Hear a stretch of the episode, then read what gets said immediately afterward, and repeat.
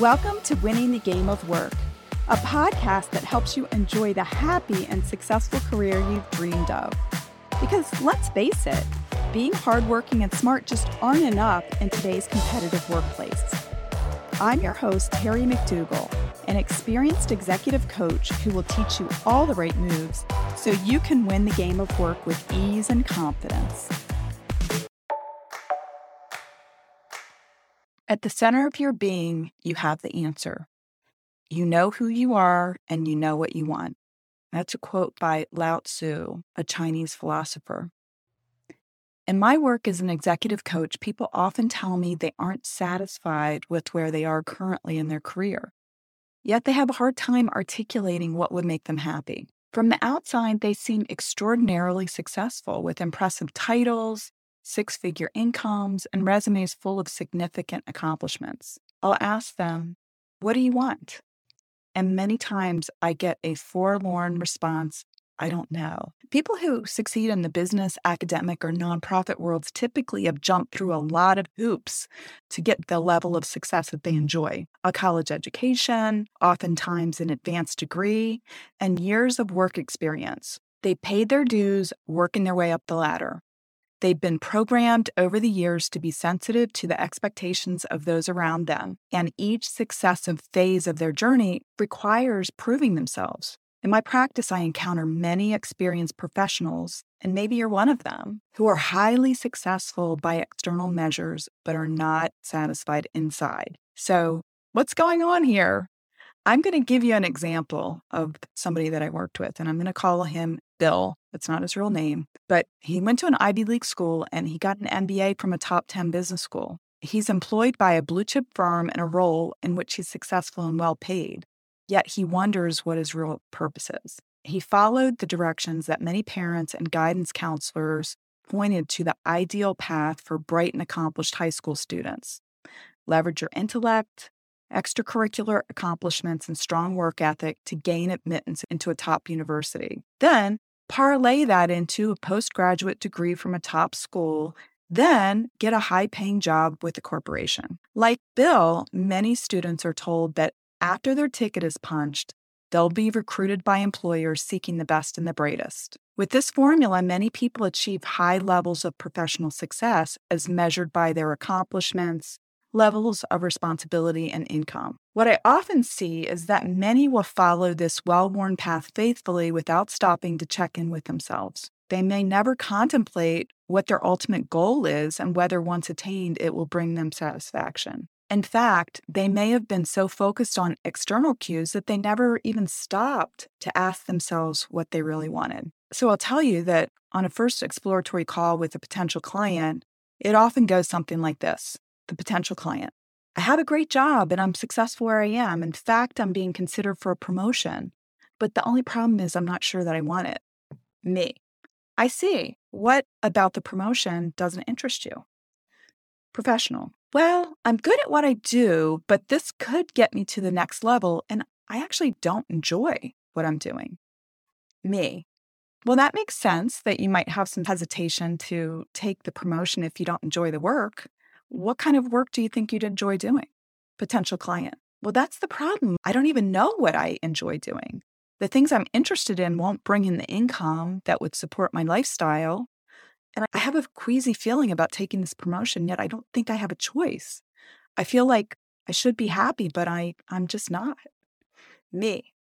If you're not happy, how would you feel about exploring a job where you'd be happier? Potential client what I enjoy doing won't pay what I need to make, and I need to maximize what I earn to support my lifestyle. My peers are rising to this level, and I feel pressure to keep up if I want to have a successful career. I'll probably just take the job and I figure maybe I can sock away the money and retire early. Then I'll do what makes me happy. So that's actually what I call the trap of high achievement. Tom DeLong is a Harvard Business School professor and author who has studied what he calls high need for achievement types. I call them overachievers. He defines this group as driven, ambitious, and goal oriented. He observes that often these individuals become addicted to the success they've accomplished and expect that they will continue to enjoy that same level of success. They can actually become anxious and sometimes even frozen about the possibility of failing. In an interview on HBR.com from May of 2011, DeLong elaborated on this concept. And this is a quote from that article. They figured out that they had this drive, and I think they began to leverage it.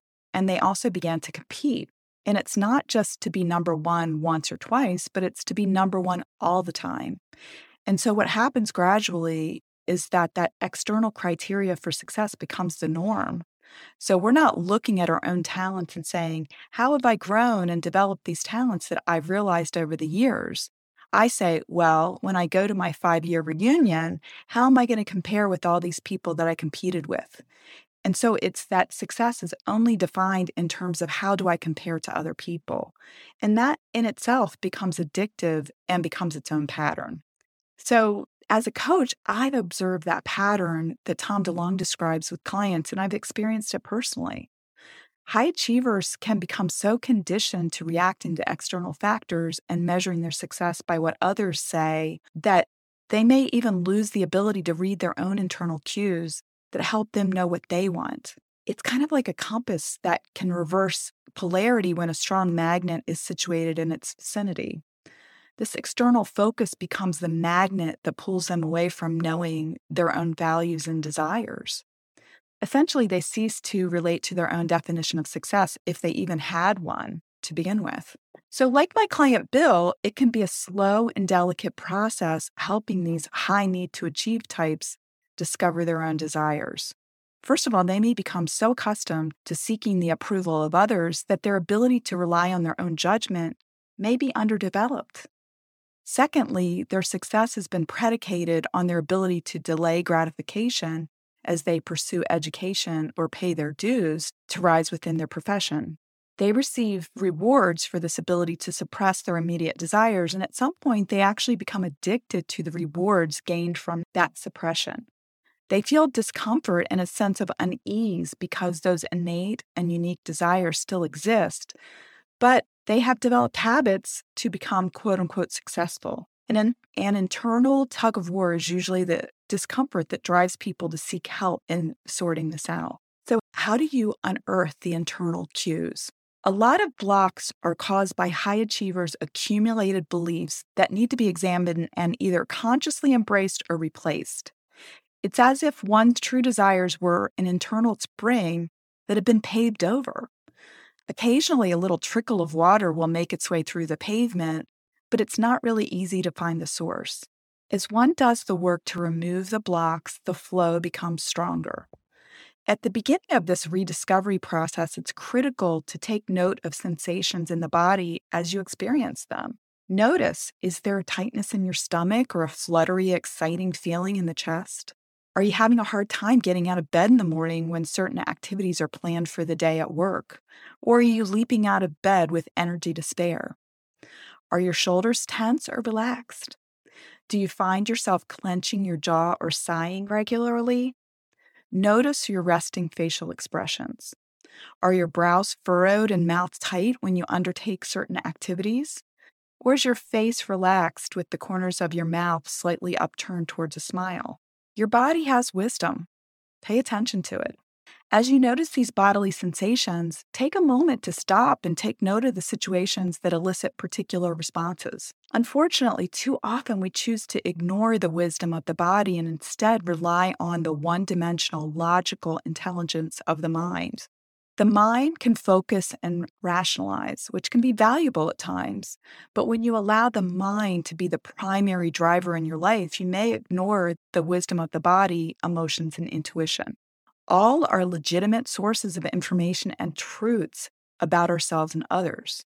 On mornings when you have a hard time getting out of bed for work or have indigestion before going to a particular meeting, stop and ask yourself the following questions they may also provide a helpful guide for journaling if you're not feeling in touch with what your true desires are.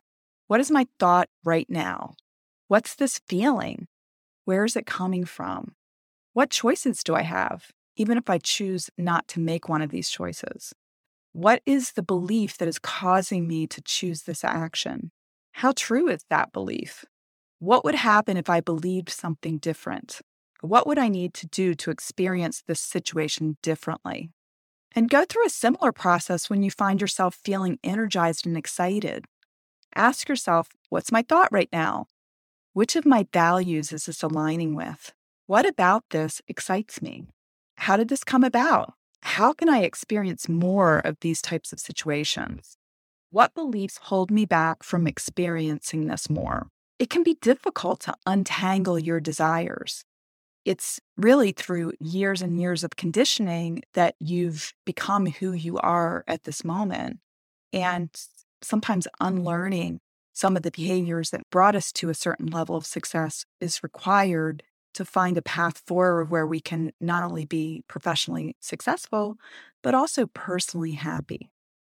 When my clients are rediscovering their passions, where they derive their energy and purpose, it's like pulling a red thread from a tangled ball of multicolored thread. You may see that red thread twisted among the others, but it's hard to pull only the red thread out. You may need to untwist and unknot some clusters to free that red thread. It can take some work. But once you've seen the thread, you know what your objective is, and you can get to work freeing it from the snarl. So, young children usually don't have much problem asking for what they need. During roughly the first seven years of life, they're unself conscious. If they feel hurt, they'll cry. If they're happy, they'll express their joy by laughing, running around, jumping, and sometimes yelling. They're curious. They'll blurt out questions no matter the situation. But as we grow older, we internalize the message that we need to have more control over our natural emotional responses. We get messages from parents and in school about what acceptable behavior is and is not. Over time, the reinforcement of certain behaviors and punishment or disincentive around undesirable behavior can cause people to disconnect from their emotions. With this repression, it can be difficult to discern what makes us happy. So, how do you learn to ask for what you really want or even discover it? Sometimes going back to childhood memories can help us get back in touch with that part of ourselves. When I was a little kid, I got so excited when Christmas was coming. I'd lay in the middle of the living room floor, flipping through every page of the Sears catalog. I'm a child of the 60s, by the way. I'd circle all the things I wanted and I'd transcribe each item into a letter to Santa. As a child at Christmas, I had no guile or sophistication, only hope and faith that Santa Claus would bring me what I wanted for Christmas. I didn't temper my desires then. I asked for an Appaloosa pony or a tree house, even when my family lived in a trailer on a rented lot with no trees big enough for a treehouse. I just didn't worry about the practicalities. I knew what I wanted, and I had the faith to ask for it and believe that my dreams would come true. So, what can you do to get back in touch with yourself? To get back in touch with those innermost desires and what makes you happy, think back to your childhood. Here's some questions that can help you discover the connection to your authentic self. What were you excited by as a child? What did you want to be when you grew up? What was exciting about that? Are the answers you came up with focused on people, ideas, concepts, data, things, or some combination of those? Did you like playing with others or by yourself as a child? If you're doing something different now than you wanted to do as a child, at what point did you change those plans? Did your change of path happen because you decided yourself, or was it based on someone else's input or feedback? What regret, if any, do you have about not following your childhood dream? In one small way, how can you honor your childhood ambition? So I'm going to leave it there for right now. You know, when people are what I call successful but not satisfied, they're doing all of the things that they need to do, and maybe they've been trained to do to be quote unquote successful in a professional way. But a lot of times they've lost touch with who they are and what they truly want. They're really looking for external validation rather than being in touch with who they truly are and what they really want. And this is what today's podcast is all about is honoring that part of you. And I just want to leave you with one thought, and that is you were brought to earth for a reason, and your reason is authentic and unique to you. and you are absolutely worthy of doing something that makes you happy. And so I hope that if you need to listen to this podcast again, that you'll do it and you'll make note of those questions and do a little bit of introspection to see if you can reconnect with that completely worthy person who deserves to be happy. So thanks for listening to this episode, and I hope you'll tune in next week. Thanks for listening to Winning the Game of Work. If you enjoyed what you heard, please like, share, and subscribe. If you'd like to get in touch, go to the show notes. I'd love to hear from you. And now get out there and start winning the game of work. I'm cheering you on.